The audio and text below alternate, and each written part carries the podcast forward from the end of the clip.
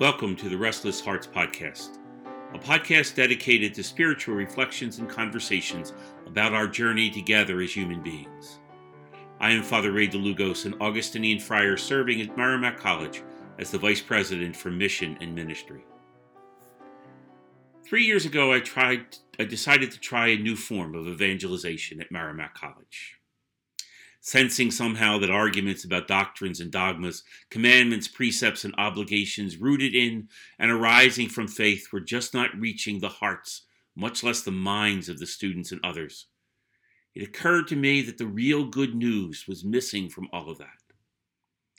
I recall too many frustrating conversations about God and the difficulty of believing, and I realized that so many, if not all of our ideas about God, are just so distorted, so limited, and so incomplete that we just may have been trying to believe in a God who simply does not exist, at least the way we conceive of God.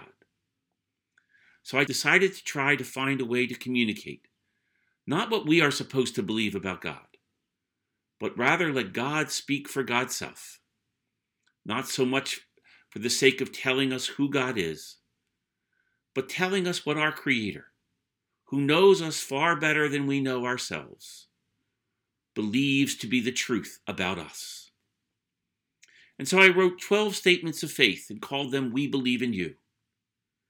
They are not statements of our faith in the nature of God like, the, like what we find in our creeds, but statements arising from the scriptures and the tradition of the church of what God is trying to tell us is the truth about us. I started this campaign by making posters on which one of these 12 statements was printed and hanging them everywhere I could on the campus, in classroom buildings, in residence halls, the campus center, etc. The idea was that perhaps as we rushed from one thing to another, our eye might catch one of these statements and evoke in us some sort of response. I then had small cards with each statement printed on a separate card, put entire sets of the statements in envelopes, and started finding ways to get these cards into the hands of students, faculty, and staff. I've given out thousands of these sets of cards and invite people to look at them every once in a while to see if one of them is not exactly what they need to hear on that particular day. From what I have been told, some folks do that. We have used these cards on retreats with students, and I have been amazed and deeply gratified at the depth of sharing they evoke. So, my plan for this and the following 11 Restless Hearts podcast is to share some of my thoughts and reflections about these statements of God's knowledge of us and God's faith and belief in us. The first of the We Believe in You statements of faith is You are God's beloved child, in whom God is well pleased and exquisitely delighted. Of course, this is something that the Gospels have God the Father saying a couple of times about Jesus first at his baptism by John in the Jordan River, where he joined himself in total solidarity with the human race, and again at the mountain of the Transfiguration, from which he began his journey to Jerusalem, where he would give up his life for our freedom from slavery to sin and death. But does it also apply to us? To me? When I see this statement during the course of my own busy days, I sometimes do think, well, that's very nice of God. But so what? But when I am forced to think about it more deeply, as I am now doing this podcast, I find myself wondering how true it might actually be. And more so, how would I know that it is true? Of course, it isn't long before I find myself arguing with it, noticing everything true of me that God could not possibly love, and certainly not be delighted in. It also makes me uncomfortable to think of God smiling beatifically at me, enjoying me, cherishing me when I am not enjoying myself. What exactly is it that God finds so lovable and delightful about me, about you, about us? Usually, when I introduce this statement to a group, I add a small corollary to it so that it would say, You are God's beloved child, in whom God is well pleased and ecstatically delighted and there is nothing you can do to change that. While those words might come forcefully out of my mouth, I must admit that in my heart, I am thinking that that's crazy. How could God be so delighted with us, with me, when I'm so disappointed in myself? Yet that is what fills the pages of our Bible. We keep walking away from God who is still delighted in us. We couldn't keep one single commandment and so walked out of paradise. We forgot that God found us worthy enough to fight for us and to set us free from slavery. And so we replaced that God with a God we created for ourselves. We have and will worship anything and everything except the one who created us and loves us more deeply than we can grasp or imagine. The pages of the prophets of the Hebrew Scriptures are filled with what is an excruciatingly tragic love story of infidelity and rejection, jealousy and hurt, and irrational forgiveness, compassion, and mercy that is never received or held by us. And the story just keeps repeating itself. I have no doubt that if God were to pour out his experience of loving us in a relationship advice forum, the feedback would be a unanimous and resounding move on. They're not worth it. I don't know if we are we are deliberately conscious of working so hard to make ourselves unlovable, but we humans are really good at that. Paradoxically, it may just be that we think we are actually working really hard to make ourselves lovable. The problem is that we can never succeed at that because we have been made lovable already by the one who made us. So maybe the problem is that we are desperately trying to get God to love us for what we have made of ourselves, while God is far too busy loving with ecstatic delight what God has made of us. Meanwhile, we ignore that completely while trying to make ourselves into what we are not. No wonder we just keep on missing. The entire focus of the mission of Jesus was to try to tell us just this. We do not need to earn or merit God's love because it already is and never will not be. But Jesus is very clear that God is not delighted by however we go about trying to prove that we are worthy with our piety or practices, achievements or accomplishments, successes or victories. God does not care who is winning or who has shown him or herself more exemplary than everyone else. God loves what God has made and not what we make of ourselves.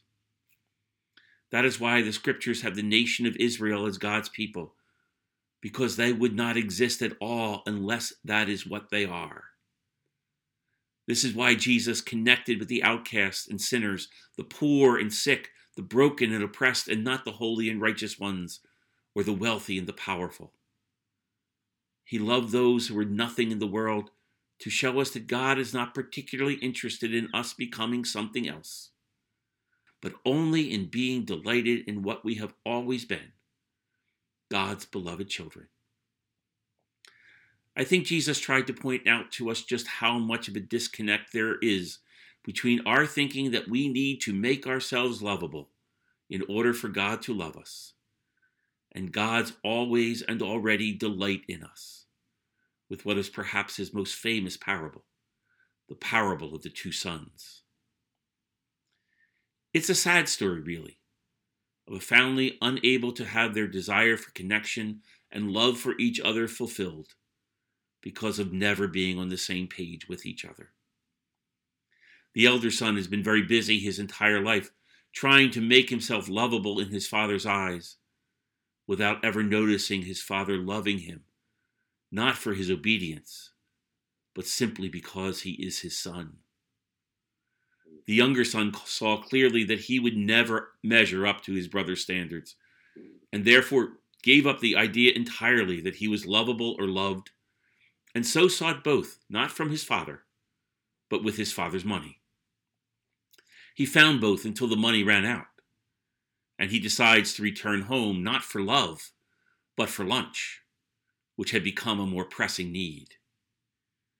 Meanwhile, his father never stops looking for both of his sons, but cannot find either where each has chosen to be.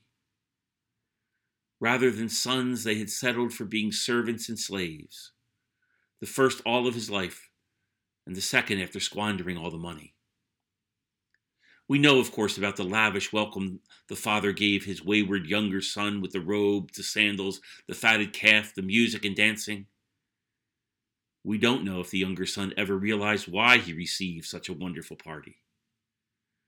And we know about the angry, jealous, wounded, resentful older son who experienced himself as overlooked and taken for granted. But we don't know if he ever let himself just be his father's son, loved for who he was and not for what he tried to be.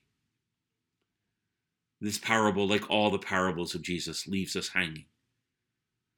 Of course, it isn't about those two sons and their father. It is about the disconnect that we may experience while desiring that God would love us for what we do and missing God's love and delight in what and how God made us, just so that God could love us. And so, this statement of faith is trying to tell us what God thinks of us. But I don't think it will work unless we're willing to adjust what we think about God and what God is like and how God is relating to us. I have been reading recently a collection of essays by the late Martin Borg, a great Protestant scholar of the New Testament. In one of these essays, he challenges us to examine critically just what kind of God we believe in. He cites the work of another theologian, Sallie McFague, who posits that arising from the scriptures are two distinct metaphors for the God revealed to us. The most popular of these metaphors among us but not at all the most dominant one from the pages of the Bible, is the metaphor of God as lawgiver and judge, who loves us, but has definite, definite expectations of us. Because of God's love for us, we do keep getting chances to accept that love by following the law and measuring up to God's expectations. But ultimately, we will stand before the judge it is a metaphor in which we cannot win. In the face of God's goodness and wisdom, we can only and always fall short, and so experience ourselves as more and more distant from God and more and more unworthy of love and delight. We may have some victories in our eyes and may even think occasionally that God is proud of us and happy with our efforts. But this only means that most of the time, we believe God is frowning in disappointment and worry, and we know that we will never measure up. In contrast, the most dominant metaphor for God in the scriptures, and the only one employed by Jesus, is the metaphor of the divine lover. Indeed, it can be painful to experience God's unrelenting but always unrequited love as we read how God pursues us with an obsessive, jealous passion stop short only by our freedom and our unwillingness to let God love us. It almost seems that as much as we want to be loved, we want someone, maybe anyone, other than this God of ours, to be the one. And so we avoid God's look, God's wooing, God's pursuit of us, as if it is something to be afraid of. What if we gave in? and just said okay to God's relentless search for us. Gave in to God's longing to be united with us, risked letting ourselves look God in the eye and seeing not disappointment and disapproval, but sheer delight and joy. What if we asked God to show us what God is so happy about when looking at us, rather than focusing on why we think we are not worthy of such love? What if we let God throw us that party with robes and sandals and fatted calves and music and dancing? And even if it embarrasses us to watch, enjoy God's delight and overwhelming pride and joy in us without wondering why and talking ourselves out of it. And so we are God's beloved children, in whom God is well pleased and ecstatically delighted. There is nothing we can do to stop God from dancing with joy and abandonment, from smiling with delight and pleasure, not even noticing that we can't figure out why. Maybe we might even join God in that dance and forget that no one is judging us. Peace and blessings on all of you. In the next episode of the Restless Hearts podcast, I'll invite you to reflect with me on the second statement of faith in the We Believe in You collection. Namely, that you exist in love, through love, and for love.